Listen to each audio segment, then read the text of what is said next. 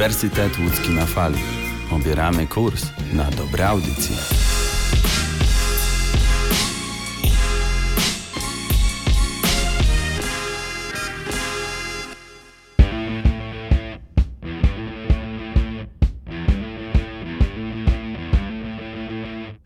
Uniwersytet Łódzki na fali. Spotyka się kulturoznawca z filmoznawcą, czyli początek łódzkiego dowcipu.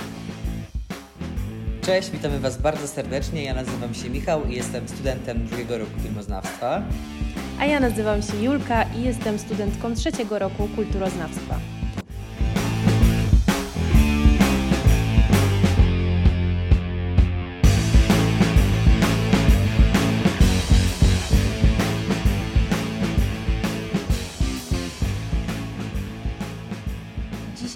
Porozmawiamy sobie o Teatrze Nowym imienia Kazimierza Dejmka w Łodzi, o tym jak poradził sobie z pandemią oraz chcielibyśmy zaprosić Was na naszą recenzję Humanki, którą akurat Michał miał okazję oglądać jeszcze na żywo, a ja miałam okazję oglądać jej rejestrację w internecie.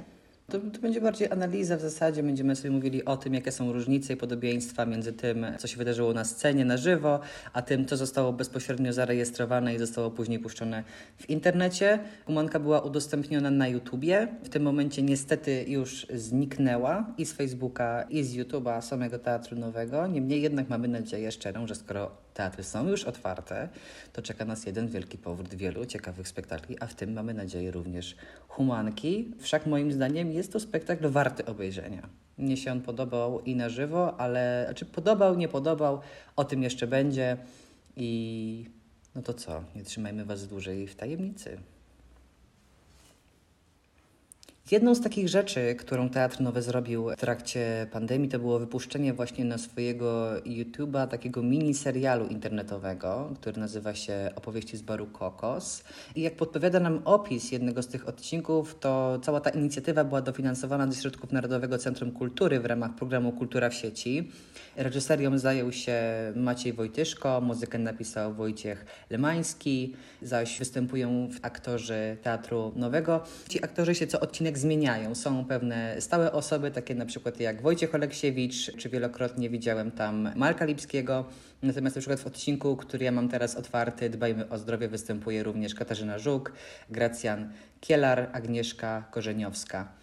Za montaż odpowiada Kamil Urbanowicz, za dźwięk Bartosz Grabowski, oprawę graficzną Joanna Wilczyńska. I teraz opowieści z Barukokos to jest, to jest serial, który jest oparty na felietonach satyrycznych pana Potemkowskiego. I polega to na tym, że jest to seria opowieści, które łączy właśnie ten tytułowy bar Kokos. Nasi bohaterowie mają jakieś przygody, trochę bardziej abstrakcyjne, absurdalne momentami. Ja obejrzałem parę tych odcinków i jeżeli mam być szczery, pod kątem realizacyjnym jest to y, zrobione po domowemu. Tak aktorzy sami się nagrywają i jest to później montowane przez teatralnego specjalistę.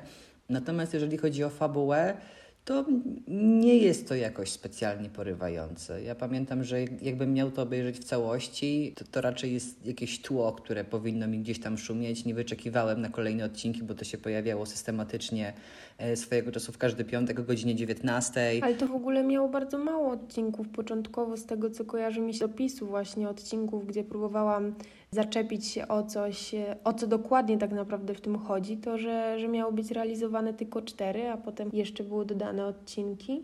Tak, jest ich na pewno więcej, natomiast one nie są ponumerowane, każde z nich ma osobny tytuł, one są powiązane tylko i wyłącznie tym miejscem, nie ma jakichś większych konotacji między każdym kolejnym odcinkiem, który się tam później pojawia. Pojawiają się te same postacie, ale, ale każdy z odcinków tak jakby ma inną oś fabularną. Ogólnie fajnie, że jakakolwiek inicjatywa od strony teatru wyniknęła, aczkolwiek no, mnie też... Y, mówiąc kolokwialnie, to nie porwało, albo może po prostu nie rozumiem do końca o co w tym chodzi, bo przyznam się szczerze, że, że też się nad tym jakoś bardzo nie skupiałam, żeby obejrzeć odcinek po odcinku, więc nie, nie wiem, czy, czy mogę się aż tak bardzo wypowiadać, ale tak jak mówię, średnio. Czy czegoś mi tam zabrakowało tak naprawdę, bo e, całość jest zrobiona w, zrobiona w taki sposób, że aktorzy na białym tle mówią wprost do kamery i jest to tak zmontowane, że imituje nam każdy kolejny kadr, że bohaterowie na siebie patrzą. Tak. I cała uwaga jest w tym momencie skupiona na to, że aktor gra tylko i wyłącznie swoją twarzą. Ma Wiesz, co bar- sobie teraz pomyślałam, że to może by było zdecydowanie lepsze jako słuchowisko.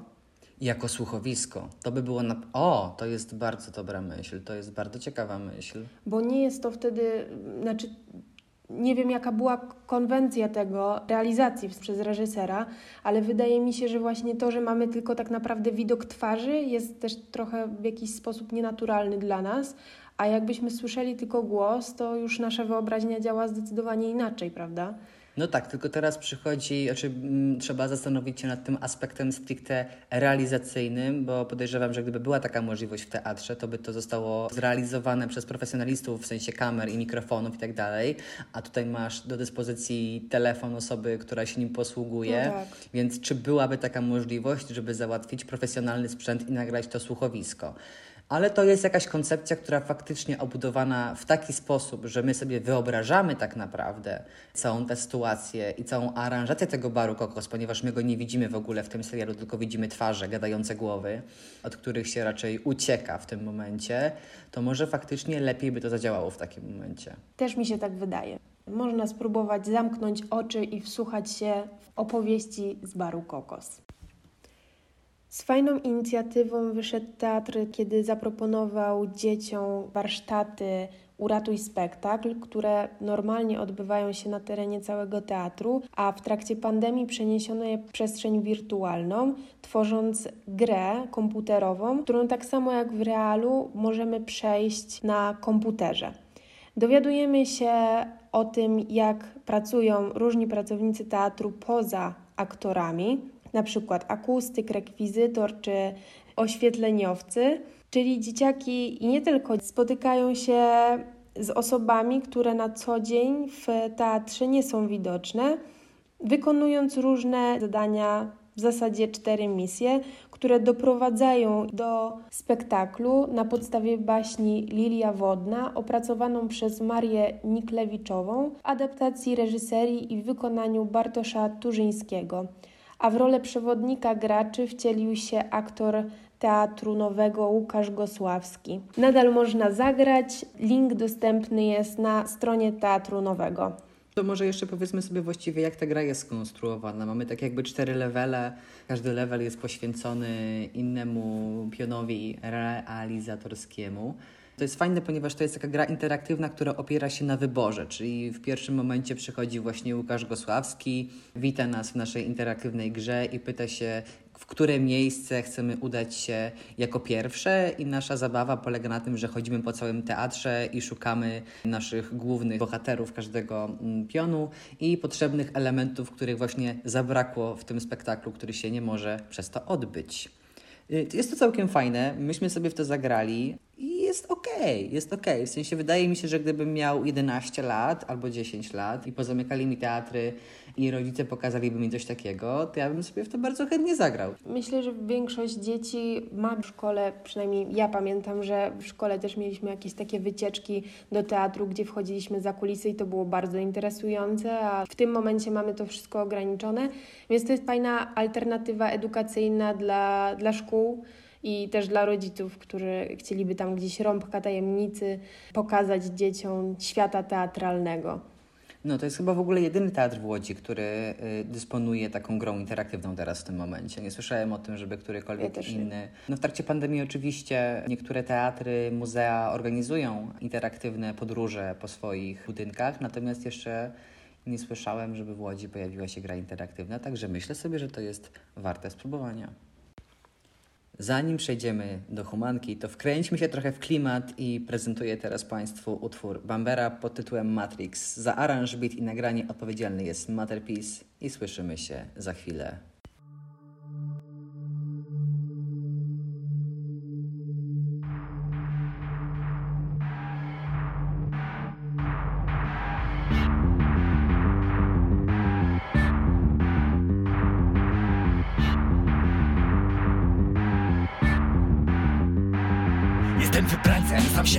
Się wybrałem neowgrzetej zwanej rapem Nowy wgrzej te chwile rapem Płotki z folarum Zatem. Nie pasuje tutaj strasznie Nie pasować sam chcę właśnie. Jak ciuch po starszym bracie Jak Anakin wielkiej radzie Jak emocje do maszyny wzbudza mnie wyrzutem śliny? Bębnami co napierdalają Podziałami coś się walą. Ulicznik ze mnie żaden Przemknąłem jak na czerwonym. To nie doświadczenia brak i miałem twarde jak do wody. Na podole to zerknąłem tak jak zerka się na belech. Za wysoko głowę miałem oczy wbite w wyższe cele. Sam sobie wpiłem wtyczkę stałem się częścią macierzy. Jako tym garnitur teczką krawat co chujowo leży. Choć robię jak należy Wychodzę z farmy obrzeży. Miasto Syjon róbcie miejsce Idzie ten co zaczął wierzyć. Nie pasuje tutaj strasznie właśnie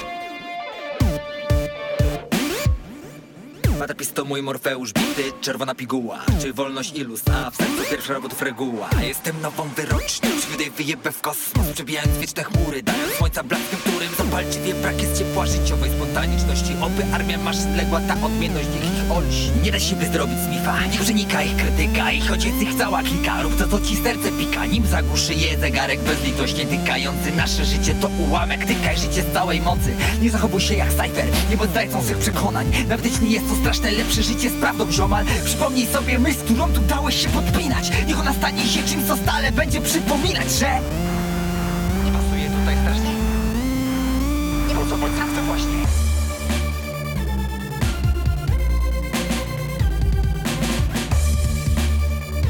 Have you ever had a dream, that you were so sure was real? How would you know the difference between dream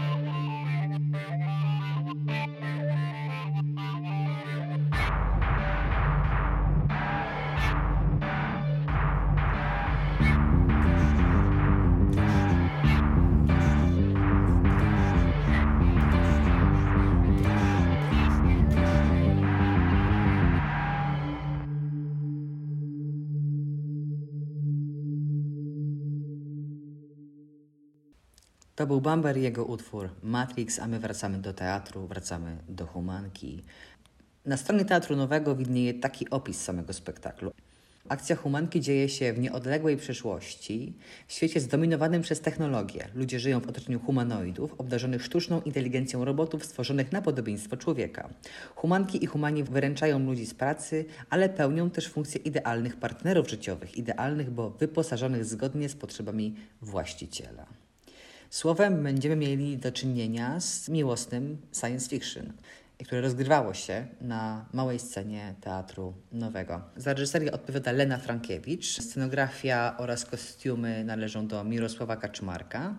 Choreografię opracowała Karolina Kraczkowska, asystentem reżysera jest Łukasz Gosławski, a występują Monika Buchowiec, Anna Bierzyńska, Mirosława Olbińska, Marianna Zydek, Łukasz Gosławski, Dymitr Hołówko, Michał Kruk, Adam Mortas oraz Bartosz Turzyński. A autorem dramatu jest Jarosław Murawski.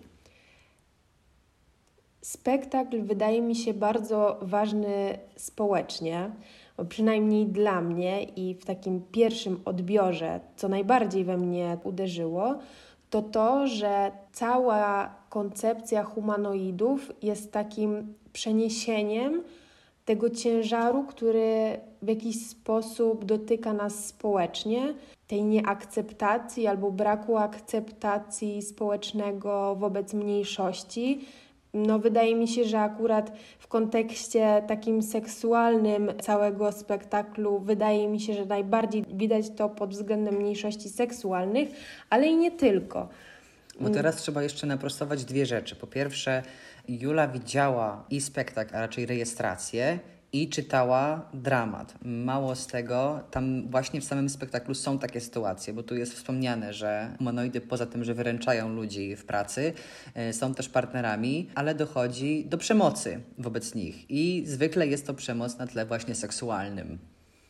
Tak, tak. Oczywiście główny temat jest seksualny, tak? I tutaj ciężko od tego uciec, no bo często jest podkreślane to, że te roboty także zostały stworzone po prostu do zadowolenia seksualnego partnera.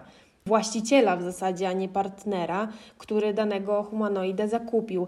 Aczkolwiek wydaje mi się, że ta akceptacja i jakaś pewnego rodzaju moralność jest wprowadzona nawet na takim poziomie matka, syn. Nie wypada, żeby mój syn miał za dziewczynę humankę. I wydaje mi się, że to jest tak silne, przynajmniej w moim odbiorze, odzwierciedlenie tego, co w jakiś sposób dzieje się w naszym społeczeństwie, jak jesteśmy podzieleni na pewne grupy, które nie akceptują mniejszości.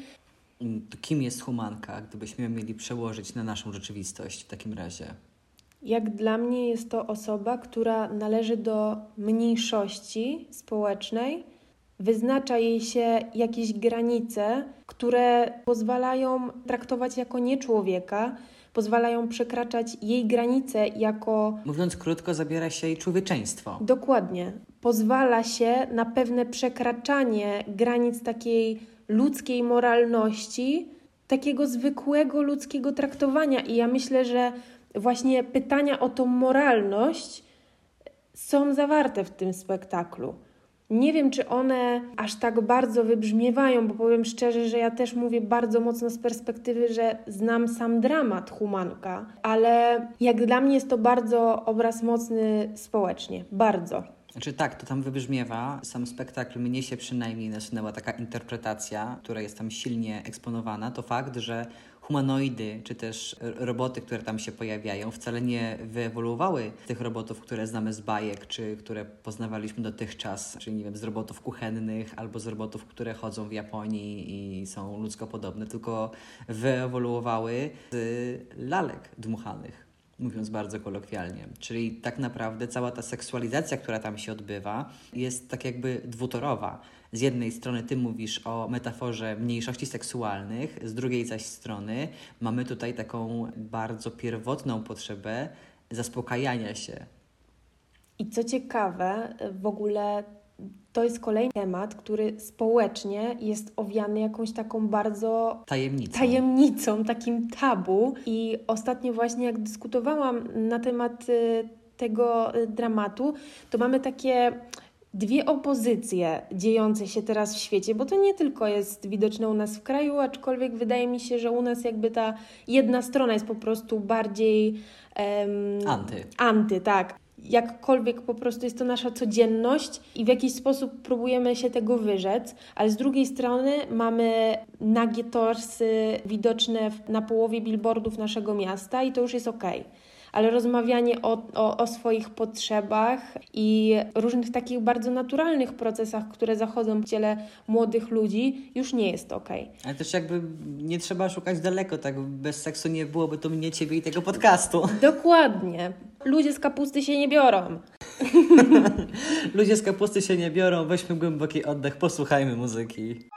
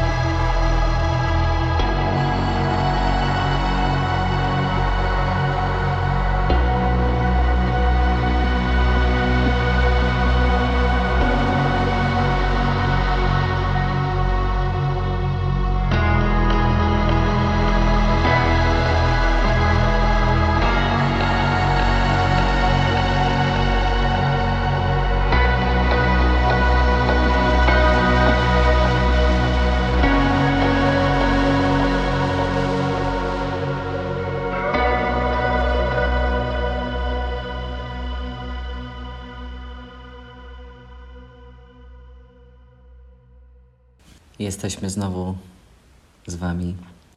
Zauważyłam, że cały czas Ty wszystkich witasz.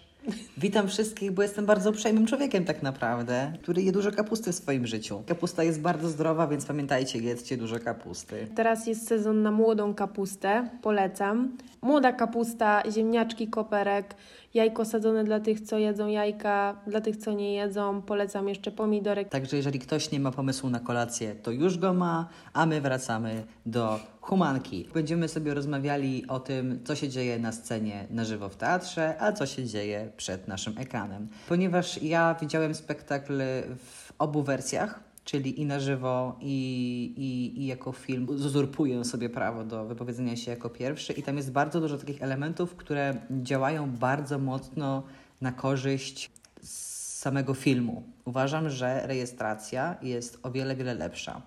I tutaj naprawdę należy wyróżnić absolutnie Mateusza Zielińskiego, który jako operator zrobił świetną robotę, oraz montażystę Marcina Sołtysika. To, co jest bardzo fajne w tym, co się widzi na filmie, to fakt, że jest bardzo mocno rozbudowana relacja między mi i She.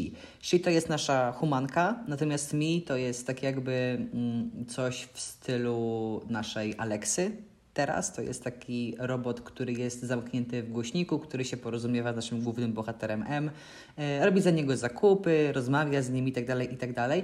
I tak jak na scenie widzimy ją tylko pod postacią głośnika, tak dzięki temu, że mamy możliwość również ekranu, momentami kamera tak jakby imituje oczy samej Mi. I to jest fantastyczne, ponieważ w paru momentach na przykład sam M spogląda w kamerę i mamy nowy punkt widzenia, czyli wcielamy się niejako w samą postać Mamy nową perspektywę. E, bohaterki, której właściwie nie ma na scenie, pojawia się tylko i wyłącznie raz na, na sam koniec. Natomiast mamy dużo momentów POV, czyli point of view, gdzie kamera wchodzi na scenę i w pewnym momencie jednej ze scen widzimy również cały spektakl oczami naszego głównego bohatera. Czyli wcielamy się również przez chwilę samego M. Wydaje mi się, że to jest dość ciekawe, że oprócz tego, że mamy do czynienia z głosem, który też tak samo jako głos, tylko jest rozpisany w samym dramacie, że mi y, uzyskuje taką możliwość wypowiedzenia się poprzez właśnie kadry, które są troszeczkę inaczej przedstawione, więc odbiorca ma świadomość tego, że to jest jej perspektywa. I myślę, że to też jest jakby kolejne takie rozwinięcie tej postaci, w której normalnie nie moglibyśmy bez tego zabiegu doświadczyć. I to jest w ogóle duży plus Humanki, że tam wiele wątków, które dla mnie przynajmniej były takie specyficzne, znajdują swoje rozwinięcie w filmie, bo na przykład jest tam motyw narratora, którego gra Michał Kruk. W filmie on dostaje trochę więcej czasu, dostaje trochę inną aranżację dookoła siebie i w inny sposób trochę zaczyna grać i dzięki temu ten motyw narratora, który tam się rodzi, jest dla mnie wyraźniejszy, jest dla mnie bardziej atrakcyjny. On jest sam, stoi w ciemnej przestrzeni, opowiada coś do mnie, kamera się oddala, mogę sobie faktycznie skupić się konkretnie na nim, na tym, co on do mnie mówi, bo z tyłu na samej scenie są rekwizyty, coś mi świeci, coś tam szmera, a tutaj mam totalną, totalną prywatę. Jest człowiek, który stoi przede mną, ma ze mną kontakt, mimo tego, że mamy między sobą ekran, to tak czy inaczej możemy się porozumieć. To jest też bardzo fajne pod kątem konwencji całego spektaklu, że tak naprawdę ten dodatkowy ekran w postaci mojego komputera czy telewizora kompletnie mi nie przeszkadza, ponieważ rzecz się dzieje w przyszłości. Nawet powiedziałbym, że ten dodatkowy ekran działa na korzyść tego spektaklu. A dzięki zastosowaniu techniki POV i wcielaniu mnie w kolejne postacie, wpuszczanie na scenę, pokazywanie czegoś oczami któregoś z bohaterów, sprawia, że ja czuję się jako podglądacz, ale w takim, tak jakby podglądacz, który jest na miejscu. Coś jak masz tak, na przykład... poza tym ciekawe jest to, że w samym spektaklu jest wykorzystany taki ekran, przez który główny bohater łączy się z różnymi postaciami, więc może trochę wygląda to tak, jakby, jakbyśmy my mieli taki ekran u siebie w domu i włączyli sobie tryb podglądania naszego głównego bohatera, którym jest M. To też jest bardzo ciekawa perspektywa, taka przyszłości, chociaż przerażająca, że ktoś nas może podglądać. W tym momencie podejrzewam, że podgląda nas nasz agent FBI. Ja też y, biję pokłony przed y, Marcinem Sołtysikiem, który zajmował się montażem przy tej produkcji, ponieważ zrobił bardzo, bardzo ważną rzecz w jednym momencie, w jednej ze scen. Mianowicie, niestety miałem przyjemność, a raczej nieprzyjemność oglądać również spektakle, które były na żywo, które później oglądałem również w internecie, które bardzo wiele niestety straciły a bardzo często jest to spowodowane jednym drobnym dociągnięciem, mianowicie niezastosowaniem montażu równoległego. Kiedy na przykład, nie wiem, buduje się jakiś żart sytuacyjny, w którym dowcipem jest tak jakby reakcja drugiej postaci, a się jej nie pokazuje, no to mamy minus jeden żart i tak naprawdę widz nie za bardzo wie o co chodzi. Natomiast tutaj, w przypadku tego spektaklu, kiedy dzieje się wiele rzeczy równolegle na scenie, ponieważ to jest mała scena, tam się niewiele rzeczy ukryje, tutaj ten montaż równoległy jest zastosowany. I to jest fantastyczne, ponieważ buduje nam się napięcie, które czujemy na scenie i zostało świetnie przeniesione na język filmu właśnie.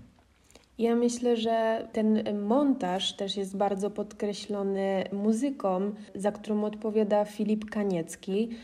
I myślę, że to najbardziej e, widoczne jest w pierwszej scenie, gdzie mamy przedstawioną Jo, która jest byłą kobietą M i odprawia rytualny taniec ze swoim humanem, który jest nie taki pocięty, bardzo szybki, energiczny, bardzo intensywny. Muzyka, która była tam wprowadzona, dotrzymuje tempa tego montażu, albo na odwrót, może to montaż dotrzymuje tempa muzyki, bo tak naprawdę nie wiem, ale jedno i drugie tak siebie dopełnia, że rzeczywiście robi to wrażenie. To jest bardzo prosty zabieg. Zawsze jak się montuje pod jakiś utwór jest to płynnie zrobione, no to podbija całe wrażenie, tak? Możemy się jeszcze na poziomie nie tylko słuchu, ale także wzroku wczuć w całą tę sytuację i tak jakby poczuć oczami rytm całości. Myślę, że w ogóle y, ta muzyka bardzo też wpisywała się w całą scenografię, która tam była, że jest to muzyka elektroniczna, która w jakiś sposób bardzo odpowiada temu, jak jest prowadzone światło i jaki jest cały wystrój taki powiedzmy futurystyczny.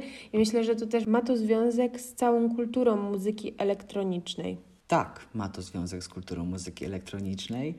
Natomiast ogólnie, jeżeli chodzi o współpracę montażu i muzyki, to jeszcze tak podsumowując to wszystko, to ma na celu zagęszczenie akcji i daje nam taki duży, duży i fantastyczny ładunek emocjonalny, że w momencie takiego porządnego dudnienia tej muzyki, nad tych choreografii mamy jeszcze taki naprawdę fantastycznie zrytmizowany montaż. No nic, tylko wziąć kawałek szmaty albo białego, białej ściany i na projektorze obejrzeć sobie humankę bo wtedy naprawdę to robi super, super wrażenie.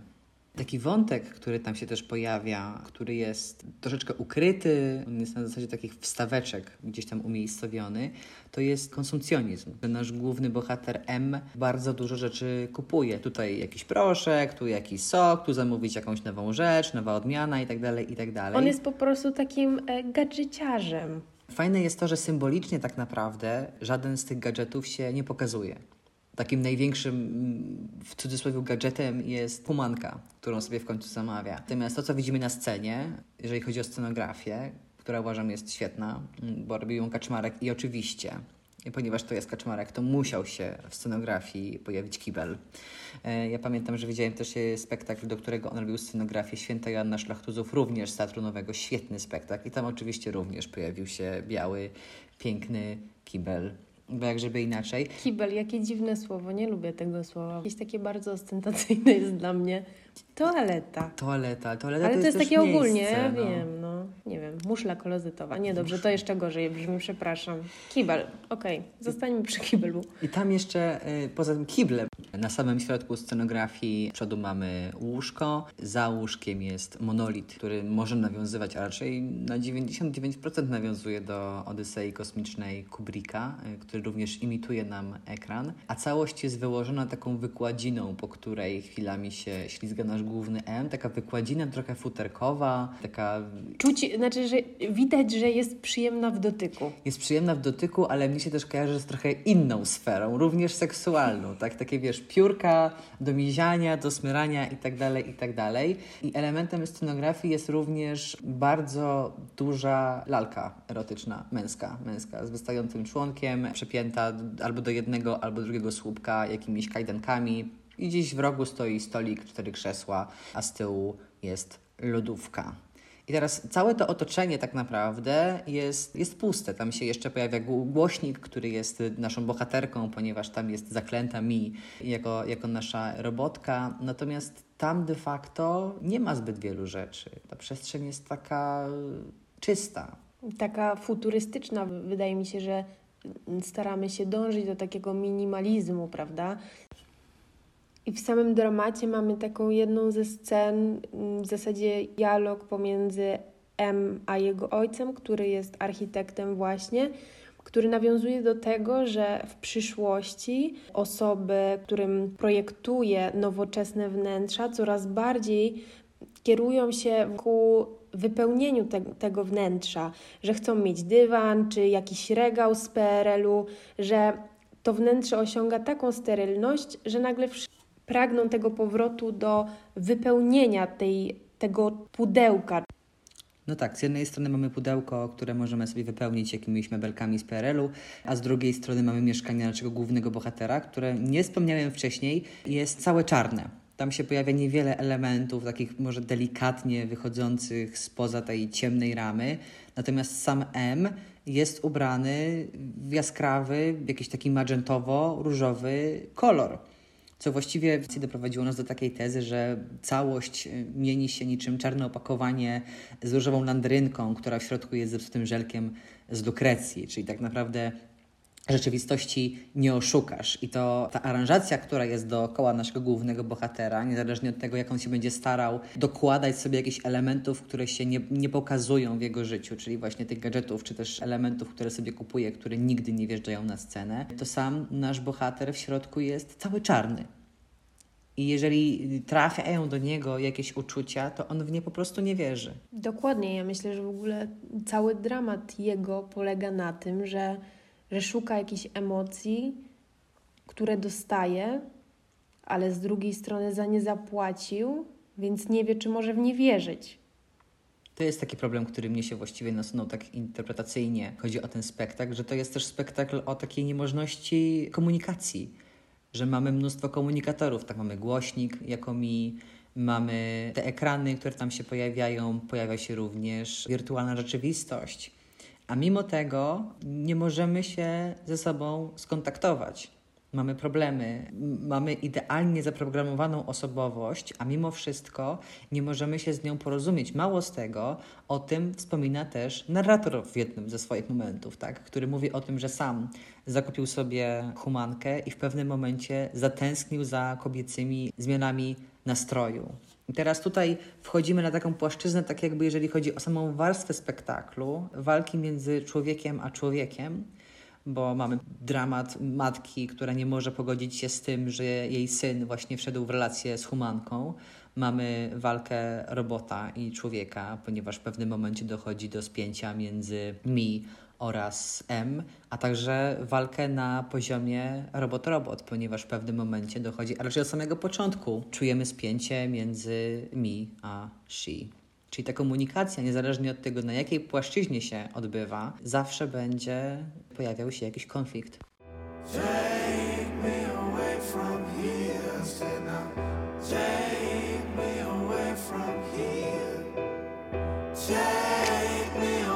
Fame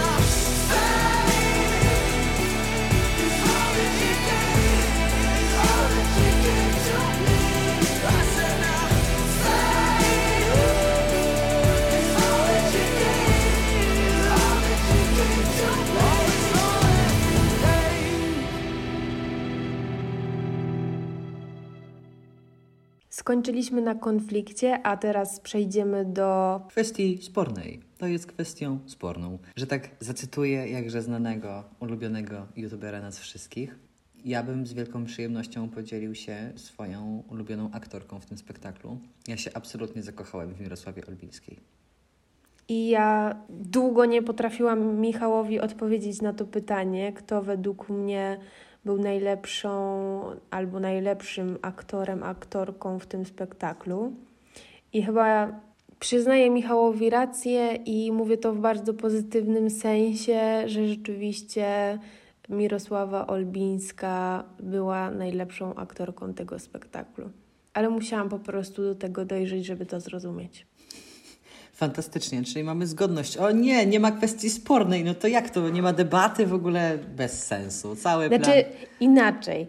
Y, Mirosława Olbińska wygrała, aczkolwiek ja oglądając sam spektakl, jakby nie analizując tego, zakochałam się w Mariannie Zydek. W całej postaci i osobie. W humance. W humance. W w Humance. Jej cała postać do mnie bardzo przemówiła, ale nie wiem, czy można to rozpatrywać pod kątem gry aktorskiej, bo ona też ma bardzo urodę trafioną do tej roli. To prawda, jest szczupła, jest bardzo szczupła, ma taki, taką specyficzną urodę, w sensie jest naprawdę bardzo ładna, ma ostre rysy twarzy, pełne usta, duże oczy, niezwykle zgrabna. Mnie się nie podobała, ponieważ mam takie wrażenie, że ona w pewnym momencie traciła swoją humanoidalność, ale w takim mm, złym tego słowa znaczeniu. W sensie nie widzę tego procesu przejścia w stronę człowieka, tylko bardziej widzę niekonsekwencje odgrywania swojej postaci. I to mnie bardzo mocno w niej zawiodło w tym momencie, dlatego ja się w końcu nie zdecydowałem na to, żeby nazwać ją swoją ulubioną aktorką w tym spektaklu. Natomiast jeżeli chodzi o, o Olbińską, to jest to postać drugoplanowa. Jest to matka naszego głównego bohatera, która zachowuje całą dramaturgię postaci, która podręcznikowo powinna być spełniona, ponieważ widzimy rozwój tej postaci. Nie widzimy przemiany, tylko widzimy tak, to, jak ona się rozwija. I to, co udało się osiągnąć Olbińskiej, tym spektaklu to jest płynne przejście kobiety, która przeżywa właśnie tak jakby drugi... Drugą młodość Drugą młodość, absolutną, fantastyczną, długą młodość, ma młodszego od siebie partnera, żyje pełnią życia i w jednej ze scen ściąga perukę, wygłasza monolog i w trakcie tego monologu wychodzi z niej stara, spróchniała, sztuczna, udająca tylko i wyłącznie kochającą matkę, tradycjonalistka. I właśnie wtedy ja jej uwierzyłam. I rozmawiając na samym początku, Michał zaproponował mi Mirosławę Olbińską i ja się zastanawiałam nad jej postacią, nad jej grą. To właśnie wtedy doszło do mnie, że to był moment, gdzie ja zobaczyłam prawdę, a później, jak sobie to przeanalizowałam, to nie był tak naprawdę moment, gdzie Mirosława Olbińska jako aktorka zaczęła dobrze grać, tylko to był rozwój postaci, że to tak miało być, na początku jej postać miała odgrywać jakąś postać, jakąś rolę matki, tak jak powiedziałeś. I jak to do mnie dotarło, to po prostu wybuch w głowie. Masz de facto takie podwójne granie. Masz kobietę, która odgrywa dobrą matkę, która odgrywa młodą osobę, ponieważ, jak już wspomnieliśmy, przeżywa swoją drugą młodość. Udaje, że wszystko jest w porządku, fantastycznie, tutaj młody kochanek, tutaj syn, znalazł sobie kobietę i tak dalej, i tak dalej. I w pewnym momencie cały jej świat runął, kiedy ona dowiedziała się, że jej syn spotyka się z humanką. Mało z tego, ona się jeszcze po drodze upiła, więc tak jakby to wrażenie tego upadku jest jeszcze większe. Wychodzi z niej prawdziwa postać, czyli de facto to, co skrywała w sobie bardzo głęboko Mirosława Olbińska jako aktorka, która tak jakby stanowi pierwsze podłoże dla jej postaci, co jeszcze jest wzmocnione przez alkohol, to jeszcze jest wzmocnione przez to, że właśnie dowiedziała się najgorszej rzeczy, przed którą chciała uchronić swojego syna. I to jest takie koło, które sobie teraz zataczamy w ogóle, wspominając o tym, że to, co się wydarzyło w tamtym momencie, analogicznie można by odnieść do tego, co dzieje się w naszym świecie.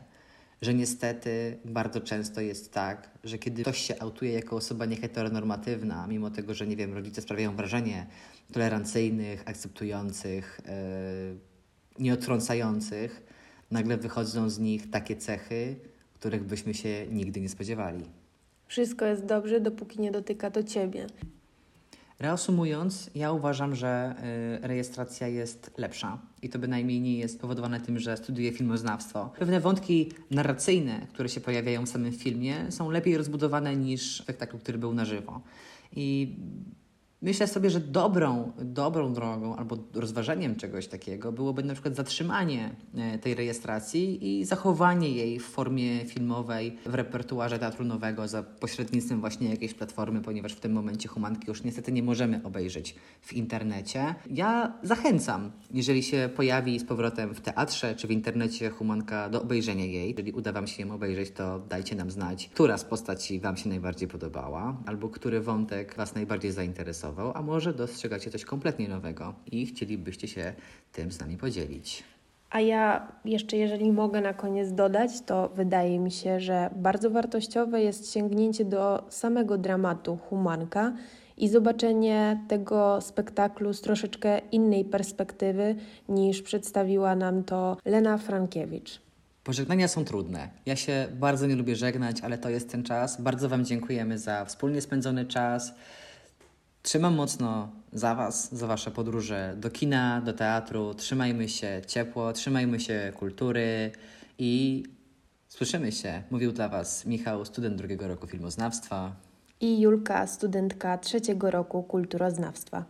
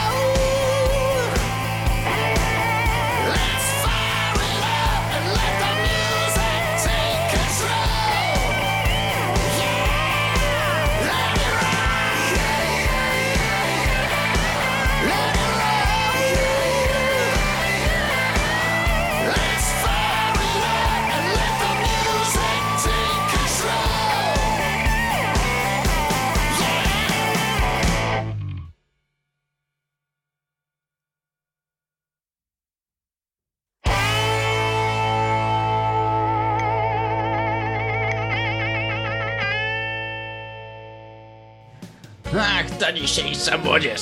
Zero kultury. Dziadek, co ty gadasz? My jesteśmy kulturystami. Kulturyści w UE na fali. Dzień dobry, dobry wieczór, godzina 17. Kulturyści w niezmienionym składzie. Witałem się z Państwem. Damian Zagórski. I Wiktor Stańczyk. Zapraszamy dzisiaj Was na kolejne wydanie kulturystów o piłce nożnej. Będziemy mówić głównie o Serie A, czyli włoskiej lidze, o naszej drużynie, czyli Milanie. Działo się niemało, tutaj już zaznaczam. Powiemy też sobie o sukcesach naszych reprezentantów, e, którzy są w reprezentacji Polski, ale tych też na tej reprezentacyjnej emeryturze. Także zostańcie z nami, bo naprawdę mamy wiele ciekawych tematów.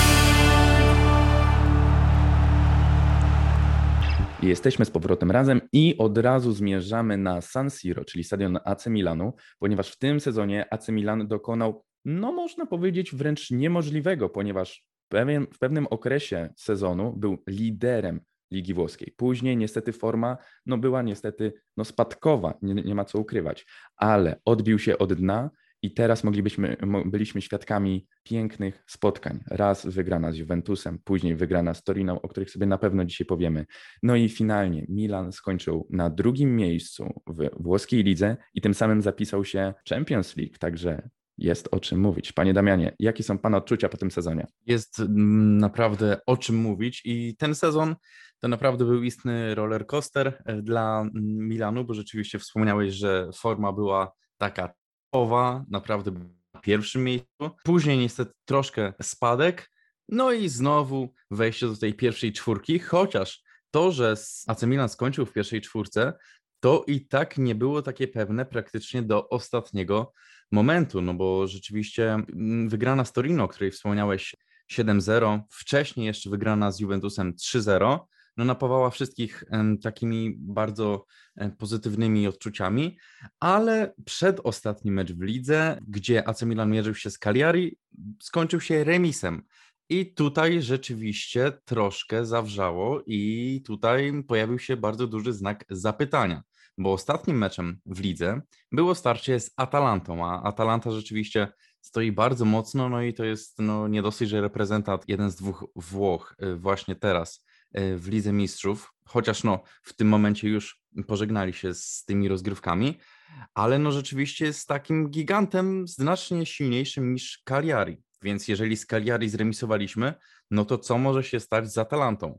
No i właśnie to są takie gdybania przez ten cały sezon. Tak naprawdę niby ta forma była naprawdę dobra, ale kibice nie mogli być pewni któregoś meczu, no bo jak można wyrazić to inaczej i jak można to rozumieć, że ogólnie rzecz biorąc z Turynem wygrywamy w dwóch meczach 10-0, a później z Cagliari remisujemy 0-0 i to naprawdę w poważnym meczu, który dałby nam taką pewną pozycję i pewien awans do, ten, do tej Ligi Mistrzów.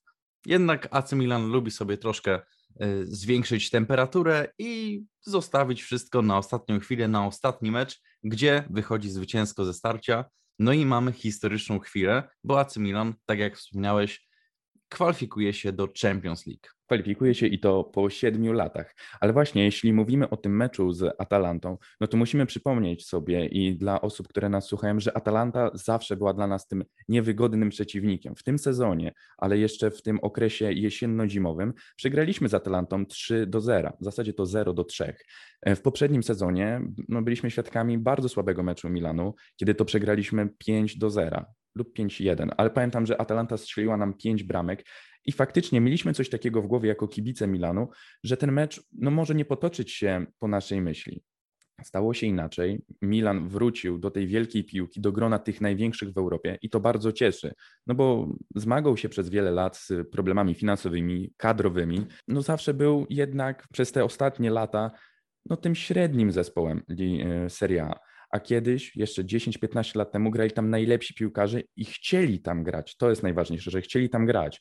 Więc teraz wracamy jako drużyna, to znaczy jako my, kibice i drużyna Milanu, na te najlepsze, najszybsze, najmocniejsze tory w piłce. Jeśli mówimy też o Milanie i o tych wspaniałych meczach, jak wspominałeś z Juventusem 3-0 i z Torino 7-0, to w meczu z Juventusem grał Zlatan Ibrahimowicz. I grał, grał, grał i nagle upadł. I nie wiedzieliśmy, co się stało. Czy jakaś nowa kontuzja, czy kontuzja, która nie została wyleczona. No teraz z perspektywy czasu już wszystko wiemy. Chodziło o to, że Zlatan grał już w tym meczu z kontuzją kolana. I niestety kontuzja okazała się być na tyle poważna, że Szwed musiał zejść z murawy, no i niestety musiał odpuścić kolejne, te najważniejsze mecze w sezonie. A co dla niego to oznaczało? No niestety to, że nie pojedzie na euro. Dla nas Polaków jest to nawet dość dobra wiadomość, że Zlatana zabraknie w kadrze reprezentacji Szwecji, bo będziemy mierzyli się z, z ich reprezentacją właśnie w grupie. Ale zawsze szkoda, że taki wielki piłkarz, który pokazywał klasę na, na światowym poziomie, w klubach czy, czy w reprezentacji, no jednak nie, nie, będzie mógł, nie będzie mu dane zagrać w, reprezentacji, a trzeba zaznaczyć, że w październiku tego roku Zlatan skończy 40 lat, więc kto wie, czy to nie jest ostatnie euro, ostatnia taka wielka impreza, na której miał okazję zagrać. To prawda, Zlatan Ibrahimowicz, mm, niezależnie od tego, co sądzą sobie y, o nim fani i znawcy futbolu, no to nie można mu odebrać e, tego, że naprawdę ma duszę wojownika i przed meczem no nie był w pełni zdrowy, no a po meczu z Juventusem odczuwał ból w kolanie i to było powodem tego, że zszedł na ławkę w 66 minucie. Każdy się martwił, nikt nie wiedział o co chodzi, a rzeczywiście mm, kontuzja okazała się na tyle poważna, że Ibrahimowicza zabraknie w tych najważniejszych mm, reprezentacyjnych rozgrywkach. No i powiem szczerze, że, że to jest mm, rzeczywiście zaskoczenie, bo gdy wyleciała po prostu ta informacja do mediów, że Zlatan Ibrahimowicz jednak zagra po przerwie, trzeba przyznać, w reprezentacji Szwecji, no to wow, świat futbolu naprawdę mm, otwierał szeroko oczy i czekał na występ y, Szweda, ale no niestety tak się stało, że przedobrzył, ale może, no nie wiem, czy, czy to by coś zmieniło, gdyby nie wyszedł na mm, spotkanie z Juventusem. Myślę, że to była dobra decyzja, bo naprawdę obronił jakby swój charakter i obronił taką duszę wojownika, o której wspomniałem. No i w meczu AC Milan-Juventus w takim w ogóle mm, momencie e, sezonu wyjść, nie czując się zbyt dobrze i mając problem z nogą, a dokładnie z kolanem, no to rzeczywiście trzeba mieć przysłowiowe jaja i to na pewno cenimy i to zostanie zapamiętane Ibrahimo, Ibrahimowiczowi z tej dobrej strony. Oczywiście na swoim koncie piłkarz ma wiele rzeczy, które są zapamiętane z tej gorszej strony, ale my nie dzisiaj o tym i tak patrząc stricte z, piłkar z piłkarskiego punktu widzenia, no to rzeczywiście jest to wojownik i dla nas rzeczywiście jest to dobra wiadomość, że będziemy mieli troszkę ułatwione to spotkanie ze Szwecją, ale jak to się potoczy, no to rzeczywiście nie bierzemy się za przewidywania, bo jak wiemy z poprzednich wydań kulturystów, jakoś nam w tym sezonie to nie wychodzi. Taki jest ten świat piłki, że jest pełen niespodzianek. No i rzeczywiście myślę, że tak zostanie. I światem, pełen niespodzia- światem pełnym niespodzianek też będzie kolejny sezon w piłce nożnej, który będzie pełen po prostu nowych twarzy w zespołach, w organizacjach, nowych trenerów, ale o tym na pewno też jeszcze dzisiaj wspomnimy. Tak, jak już właśnie mówimy o tych nowych twarzach, e, nowych menadżerach, to trzeba też powiedzieć, że Milan czeka na pewno duże odświeżenie ich kadry. Odchodzi jedna z największych gwiazd, na razie jest wschodzącą gwiazdą, a można też powiedzieć, że już jest największą gwiazdą tego zespołu, ponieważ Donnarumma odchodzi z Milanu, znaczy odchodzi, kończy mu się kontrakt, którego nie chciał przedłużać. Jest to moim zdaniem trochę wina i klubu, i samego piłkarza już tłumaczę swoje stanowisko. Wina klubu, może źle to trochę rozegrali, może wcześniej powinni się dogadywać. Nie, no nie było mnie przy tym, ale z tego co wiemy z mediów, Donnarumma zażyczył sobie ogromne pieniądze za grę w kolejnych sezonach. Chciał około 10 milionów euro za sezon gry. No szczerze, byłby jednym z najlepiej zarabiających piłkarzy, a może nawet najlepiej zarabiającym piłkarzy drużyny z Mediolanu. Jest młody, jest bardzo dobry technicznie i ratował Milan nieraz. Tylko trzeba pamiętać, że Milan to w tym momencie nadal drużyna, która nie dysponuje takimi środkami jak Barcelona, Real Madrid, Manchester United czy, czy PSG. To nadal drużyna bardzo młoda, rozwijająca się i jeszcze nie weszła na taki poziom finansowy, o którym każdy piłkarz marzy. Teraz tak się zastanawiam. Lewandowski zarabia może jeszcze raz tyle, co chciałby zarabiać Donnarumma, a jest najlepszym piłkarzem na świecie, najlepszym piłkarzem Bayernu i głównym napastnikiem tej drużyny i zawodnikiem czołowej jedenastki. Więc trzeba się zastanowić, czy te pieniądze faktycznie mu się należały, czy to jest trochę chory wymysł młodego człowieka, no bo młodego, bo jest w naszym wieku, jest tylko rok starszy od nas. Ale spokojnie, Milan pewnie też już ma jakieś chytre plany. Pozyskał właśnie, mówiłeś o nowych twarzach, pozyskał nowego bramkarza. Także myślę, że to jest dopiero początek do wielkiej sagi transferowej. I nie tylko Milano, bo to okno transferowe myślę będzie bardzo bogate w głośne transfery. Ale o tym na pewno jeszcze będziemy mówić na przestrzeni tygodni, bo wiele rzeczy jeszcze jest niedoprecyzowanych ze względu na to, że teraz zaczyna się euro i nie możemy być tak naprawdę pewni. Jesteśmy pewni tego, że Donnarumma odchodzi, mamy nowego bramkarza, Roma zmieniła menadżera na Jose Mourinho, także to jest wiele, wiele jeszcze przed nami, a tutaj bym postawił na chwilę kropkę i zaraz wrócimy do kolejnych tematów piłkarskich, także nie odchodźcie za daleko i zostańcie z nami.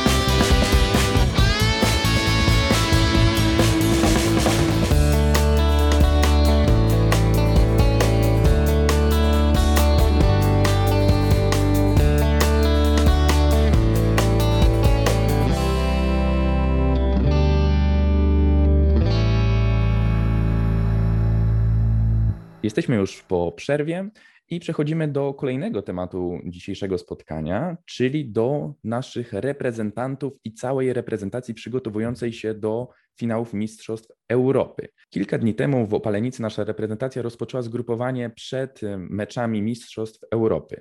Będą tam przygotowywali taktykę, technikę, kondycję. Będą też odpoczywali oczywiście, bo sezon nie był łatwy, ale dookoła tej reprezentacji też się dużo dzieje, no bo jak wiemy, nie było pewne, czy Arek Milik zagra, bo niedawno wyszła informacja, że może, być, może zostać wykluczony przez kontuzję kolana. Teraz dowiedzieliśmy się, że Piotr Zieliński opuszcza zgrupowanie, także jest dużo, dużo emocji dookoła tej, tego zgrupowania. W trakcie jeszcze tego zgrupowania, tego początku zgrupowania, mm, mieliśmy, byliśmy świadkami szczepień naszej reprezentacji, ale zanim jeszcze powiemy sobie o reprezentacji i tym zgrupowaniu, trzeba się naprawdę ukłonić. No może teraz tego nie widzicie, ale kłaniam się, pochylam głowę przed Robertem Lewandowskim, który dokonał wręcz niemożliwego. Pobił rekord Gerda Millera, strzelając 41 bramkę w jednym sezonie Bundesligi. I tutaj bije brawo, naprawdę bije brawo, bo to był wyczyn niesamowity. Zwłaszcza, że drużyna Augsburga, z, którym, z którą Bayern grał, no nie ułatwiała tego zadania. To prawda i trzeba też przyznać, że mm, ostatni mecz, ostatnia minuta sezonu. O po prostu ostatnia szansa i Robert Lewandowski rzeczywiście o jedną bramkę, o tą, 40, o tą 41 po prostu ustanowił rekord mm, goli, które strzelił w sezonie i trzeba naprawdę ukłonić się bardzo nisko, bo przecież Robert Lewandowski nie zagrał całego sezonu, bo był ten czas ograniczony przez kontuzję, przez różne komplikacje zdrowotne, więc rzeczywiście mm, w tak krótkim czasie i nie grając całego sezonu pobić rekord bramek, które strzelił przez cały sezon, no to jest naprawdę wyczyn no nie do podrobienia i cieszę się, że jest, żyjemy w tych czasach i możemy takie rekordy sportowe mm, oglądać tak naprawdę na żywo. Może no nie na żywo z perspektywy mm, kibica na stadionie, ale naprawdę przed telewizorem również emocji nie brakowało.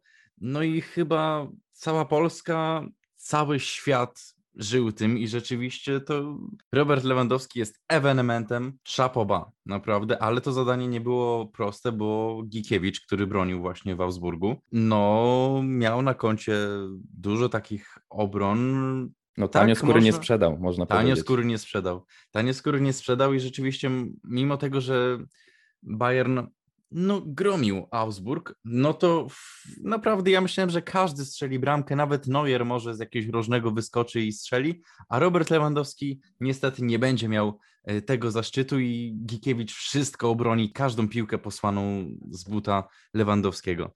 No, tak się stało, że w ostatniej minucie rzeczywiście Robert Lewandowski przechytrzył bramkarza Augsburga, również Polaka. No i rzeczywiście takie pokonanie tego rekordu przejdzie do historii i wow. Tak, faktycznie. y, Robert Lewandowski miał 29 spotkań rozegranych w Bundeslidze, a nie 34, o, o czym wspomniałeś. Także tym większe są jego zasługi i tym większy jeszcze jest ten rekord.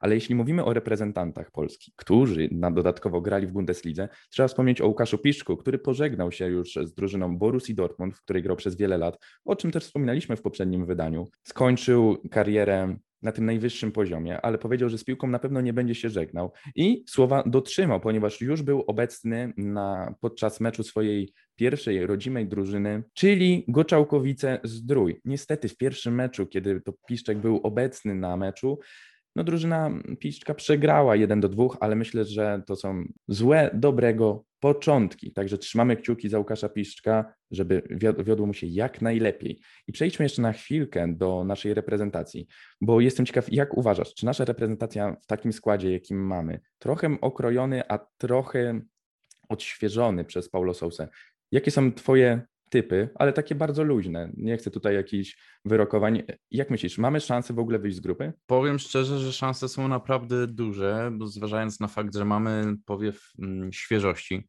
mamy świeżą mm, krew w składzie i tutaj chodzi mi właśnie o selekcjonera Paulo Sousa i mm, na szczęście Milik jest dyspozycyjny i będzie e, stanowił te takie najważniejsze wsparcie w ofensywie obok e, Roberta Lewandowskiego. Krótko odpowiadając na twoje pytanie, myślę, że mamy szansę i z niecierpliwością czekam na mecze. Doskonale. W tym miejscu stawiamy kropkę i za chwilę słyszymy się w podsumowaniu.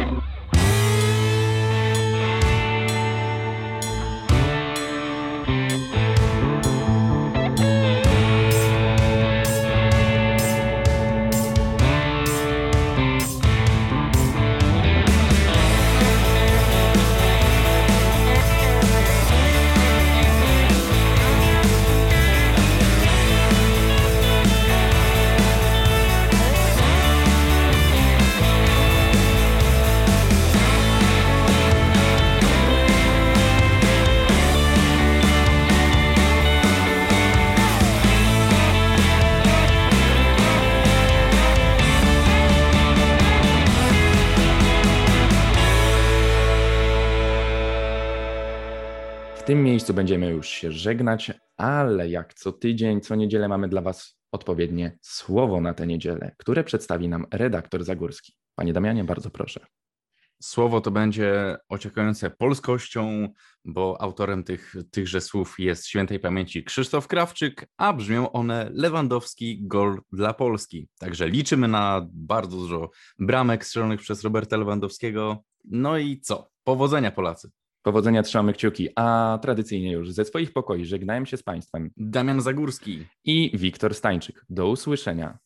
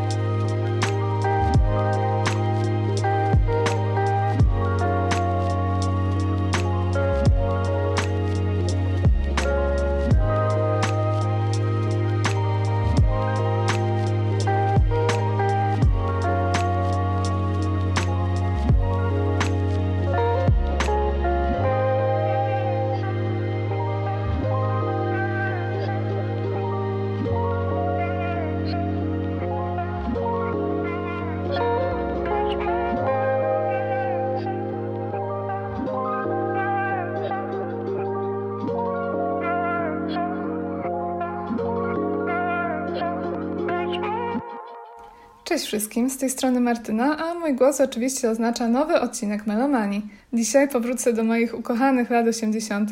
i opowiem Wam o jednym z najsubtelniejszych, najwytworniejszych i najbardziej wiosennych albumów tamtej dekady, czyli Avalon zespołu Roxy Music, wydany 28 maja 1982 roku. Zapraszam.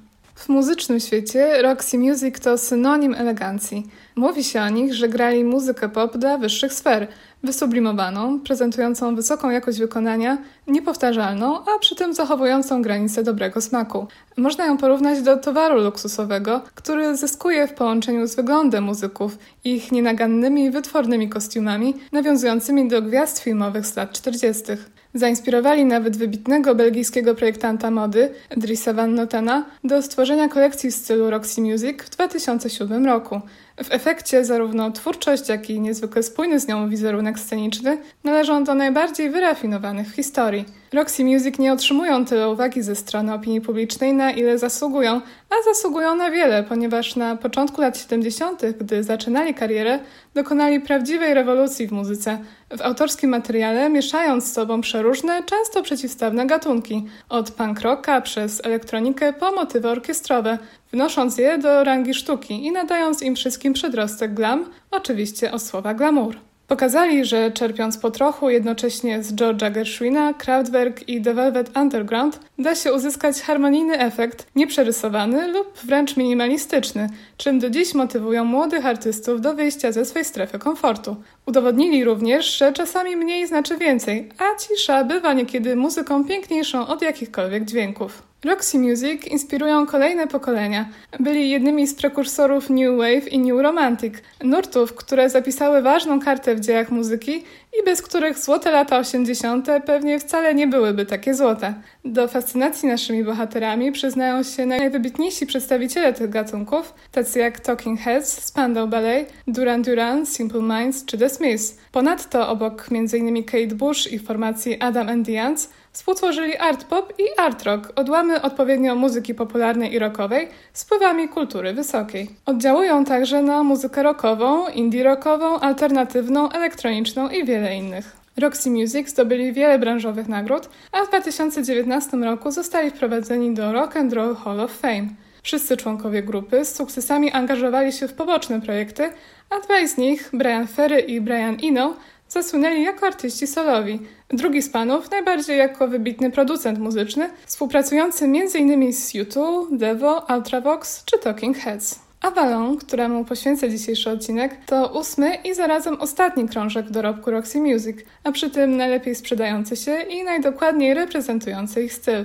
Zanim jednak o nim, tradycyjnie opowiem w wielkim skrócie o historii zespołu. A zaczyna się ona w listopadzie 1970 roku, kiedy to 25-letni Brian Ferry absolwent Akademii Sztuk Pięknych, pracuje jako nauczyciel ceramiki w londyńskiej szkole Holland Park School.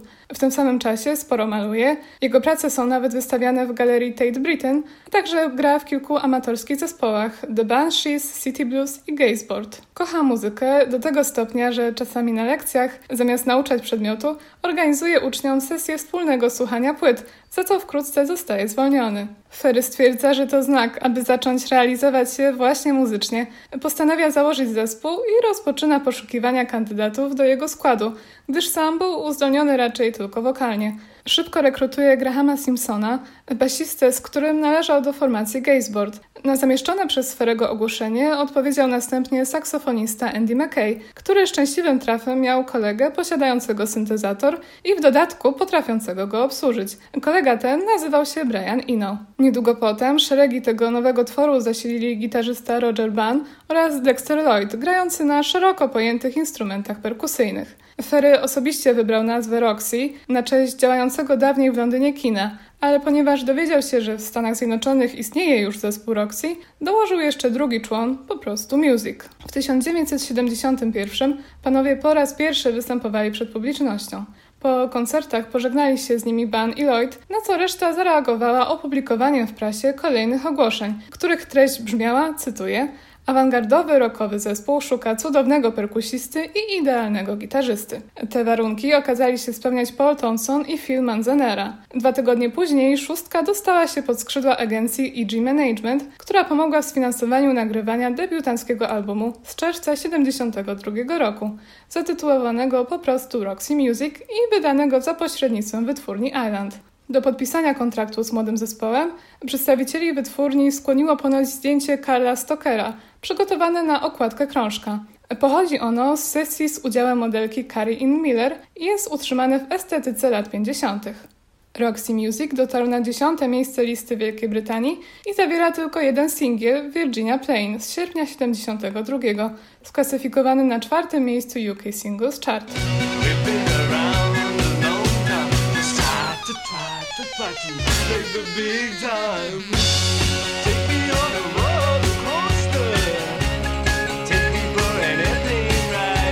Komponując utwór, Brian Ferry zainspirował się jednym z własnych obrazów w surrealistycznym stylu, który przedstawiał przeskalowaną paczkę papierosów tytułowej marki Virginia Plain. Piosenkę charakteryzuje umiejętne budowanie napięcia, w czym pomaga przybywanie warstw dźwięków i improwizowane gitarowe solo Phila Manzanery. Wczesny materiał cieszył się pozytywnymi recenzjami krytyków, którzy chwalili jego nowoczesność, przebojowość i wyrafinowanie, przewodzące na myśl twórczość doświadczonych artystów.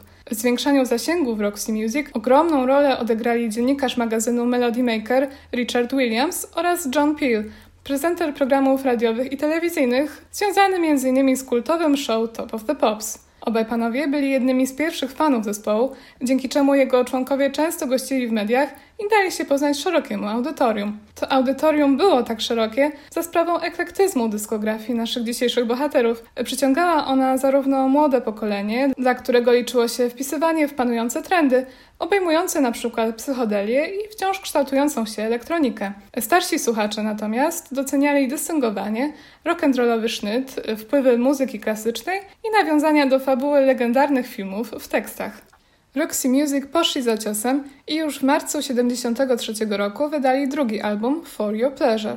Zainicjował on trwającą do końca dekady współpracę z producentem Chrisem Thomasem. Do historii przeszedł nie tylko jako jedna z ulubionych płyt Morrissey'a, ale też z racji zdobiącej go okładki. Autorem zdjęcia jest ponownie Karl Stoker, a bohaterami Czarna Pantera w towarzystwie Amandy Lear, francuskiej modelki, a w owym czasie także narzeczonej Briana Ferrego.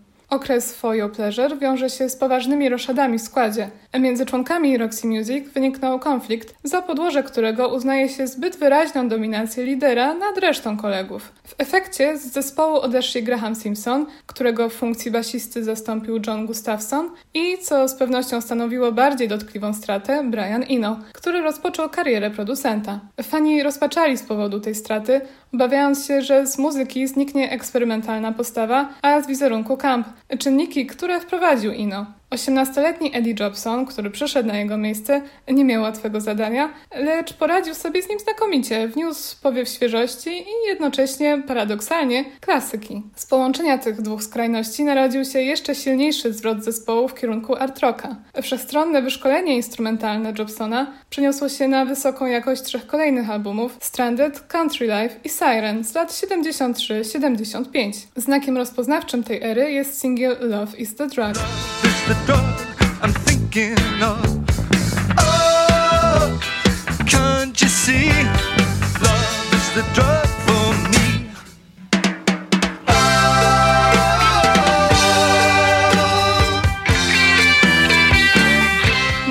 Redaktorzy magazynu Rolling Stone nazwali te trzy wydawnictwa zenitem współczesnego brytyjskiego art rocka.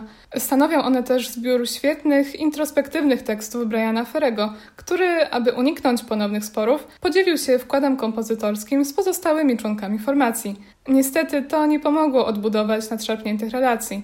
W 1976 roku, po odbyciu międzynarodowej trasy, która zaowocowała nagraniem krążka koncertowego Viva, Roxy Music zawiesili działalność. Każdy z panów poszedł w swoją stronę, a największe sukcesy odnosił Ferry. Podczas rozłamu światło dzienne ujrzała pierwsza składanka największych hitów, zatytułowana po prostu Greatest Hits. Na nowy materiał fani nie musieli czekać długo. Już w 1979 roku Roxy Music powrócili z płytą Manifesto. Jedynymi stałymi członkami, którzy przetrwali okres rozpadu, byli Ferry, Mackay i Manzanera, którym w studiu i na scenie towarzyszyło wielu muzyków pomocniczych. Rok później ocalała trójka wypuściła siódmy album Flesh and Blood. Zmiany w składzie nie oznaczały zmiany stylu, co paradoksalnie niekoniecznie przypadło do gustu odbiorcom, którzy zarzucali Roxy Music niepodążanie za panującymi trendami. Zaczęto przewidywać rozwiązanie zespołu, tym razem już na dobre. Podobne odczucia mieli zresztą sami muzycy, świadomi tego, że współpraca niestety nie układa się już tak pomyślnie, jak jeszcze przed przerwą. Zamierzali jednak najpierw pożegnać się z fanami w dobrym stylu. Pracę nad Avalon przerwało tragiczne wydarzenie. 8 grudnia 1980 roku zmarł John Lennon, ikona brytyjskiej muzyki. Został zastrzelony przed wieżowcem, w którym mieszkał w Nowym Jorku, przez człowieka podającego się za fana Beatlesów. Panowie z Roxy Music postanowili złożyć hołd mistrzowi i nagrali cover jego utworu Jealous Guy – który pierwotnie znalazł się na płycie Lennona Imagine z 71. Ta nowa wersja ukazała się w lutym 81 i jest to jedyna piosenka w dorobku Roxy Music, która dotarła na szczyt listy przebojów Wielkiej Brytanii. Spędziła tam dwa tygodnie, a pierwsze miejsca notowała też w Australii i Luksemburgu.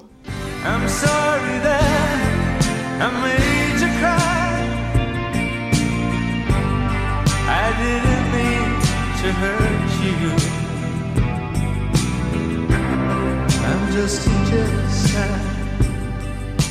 Nostalgiczny nastrój tej kompozycji wskazał kierunek, w którym powinien pójść zespół przygotowując album.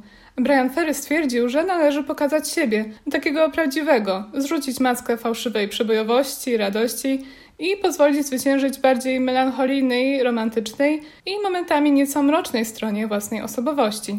Podobno wpłynęło na to miejsce, w którym komponował utwory na nadchodzący krążek, czyli Kremlin Lodge na zachodnim wybrzeżu Irlandii. Ferry spędzał tam wakacje ze swoją przyszłą żoną Lucy. Klimat tej malowniczej okolicy odzwierciedla nastrój całej płyty. Została więc ona później uwieczniona na okładce. Znalazła się na niej także Lucy, ponieważ tradycją było, że okładki albumów Roxy Music zdobią piękne kobiety, a towarzyszy jej równie urodziwy i majestatyczny soku. Motywem dominującym w utworach są miłosne historie w stylu legend arturiańskich. Tytuł Avalon, który nosi również jeden z singli, według wierzeń celtyckich oznacza raj, krainę zmarłych, którą skrywa wyspa na mitycznym Oceanie Zachodnim. Trwa tam nieustanna wiosna, panuje nienaruszalny pokój, mieszkańcy są wolni od chorób, a ziemia jest tak urodzajna, że sama dostarcza wszystkich potrzebnych warzyw i owoców. Trafiają tam tylko ci, którzy na to zasłużyli za życia, a jednym z nich miał być właśnie król Artur. Legenda mówi, że właścicielkami wyspy są kobiety czarodziejki. Jest to też ponoć miejsce ukrycia świętego Grala, dlatego od lat trwają poszukiwania krainy. Niektórzy utożsamiają ją z wyspą Man, położoną u zachodnich wybrzeży Walii. Trzeba przyznać, że to naprawdę niezwykłe źródło muzycznych inspiracji, a wykorzystanie go przez Roxy Music zaowocowało tym, że słuchając Avalon rzeczywiście możemy poczuć się przeniesieni w jakieś piękne, magiczne i egzotyczne miejsce. Muzycy pracowali w studiu Compass Point na Bahamach. Mimo, że przystępując do nagrywania teksty były dopracowane w najdrobniejszym szczególe, to z muzyką było inaczej. Na szczęście, jeśli w skład zespołu wchodzą sami genialni artyści, a tak niewątpliwie było w przypadku Roxy Music, to improwizacja nie stanowi problemu.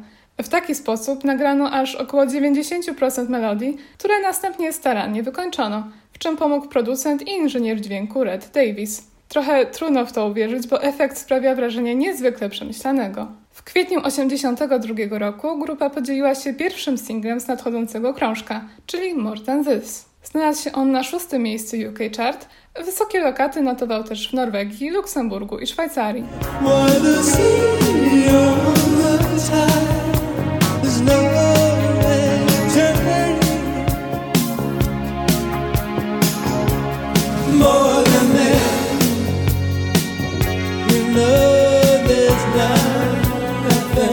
Tekst doskonale oddaje zagadnienia przewijające się przez płytę. Obawy, rozczarowania, miłosne rozterki, a wszystko to opisane z perspektywy niepoprawnego romantyka, z czym współgra cichy głos Ferego o charakterystycznej barwie.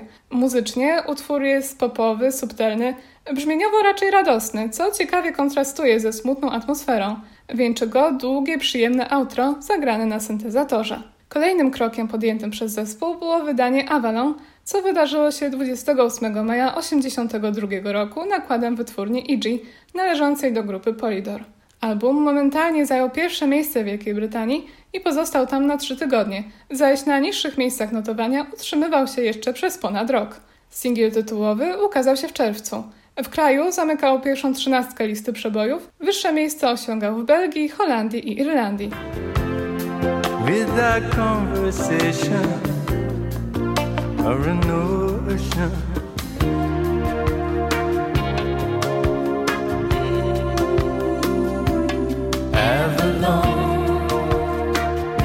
To ballada zawierająca w sobie wszystkie dźwiękowe elementy charakterystyczne dla płyty.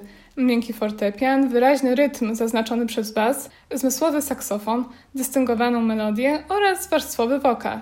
W jego uzyskaniu pomogła pochodząca z Haiti piosenkarka Yannick Etienne, którą muzycy spotkali w studiu podczas pracy nad materiałem i od razu zachwycili się jej głosem. Artystka zgodziła się też wykonać partię chórków w pozostałych nagraniach, a w późniejszym okresie współpracowała z Brianem Ferrym, gdy rozwijał on karierę solową. Avalon towarzyszy teledysk stylizowany na kostiumowy melodramat z udziałem m.in. aktorki Sophie Ward i jeżeli nigdy nie widzieliście panów z Roxy Music i nie wiecie na czym właściwie polega ich wizerunek, to ten teledysk powie wam na ten temat wszystko, bo to taka kwintesencja stylu zespołu. Na ostatni singiel wybrano Take a Chance With Me z września 82.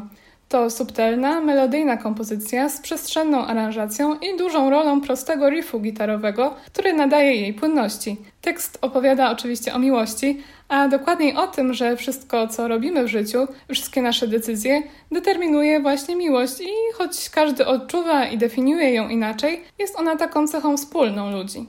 Ferry przyznaje między słowami, że jest sentymentalny, lecz jednocześnie ma na tyle dużo doświadczeń sercowych, że doskonale wie o czym mówi.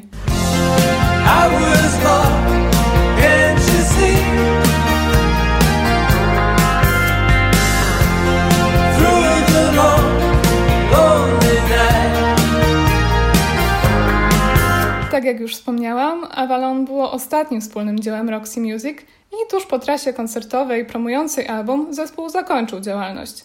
Jednak sukces tej pożegnalnej płyty zagwarantował muzykom, że nie zostaną zapomniani. Zapewnił im także zainteresowanie publiczności karierą solową każdego z panów.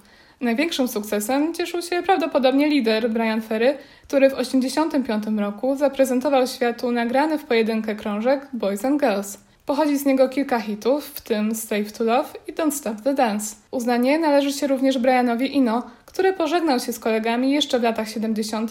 i wsławił się pracą jako producent z wieloma wybitnymi artystami. W latach 2001-2010 podjęto kilka prób reaktywacji Roxy Music. W tym czasie zespół powracał w przeróżnych konfiguracjach, aby zagrać parę koncertów, lecz mimo, że pojawiały się plotki na ten temat i ponoć nawet były takie plany, ostatecznie jego członkowie nie stworzyli już razem więcej muzyki. To już wszystko w tym odcinku Melomanii. Tradycyjnie polecam Wam płytę Avalon Roxy Music, którą miałam przyjemność Wam przybliżyć. Jeśli chcecie dowiedzieć się więcej, to najlepiej jej posłuchajcie, do czego zachęcam. Zwłaszcza teraz, wiosną, ponieważ idealnie pasuje ona na tę porę roku. Tymczasem ja już się żegnam. Do usłyszenia w kolejnej Melomanii.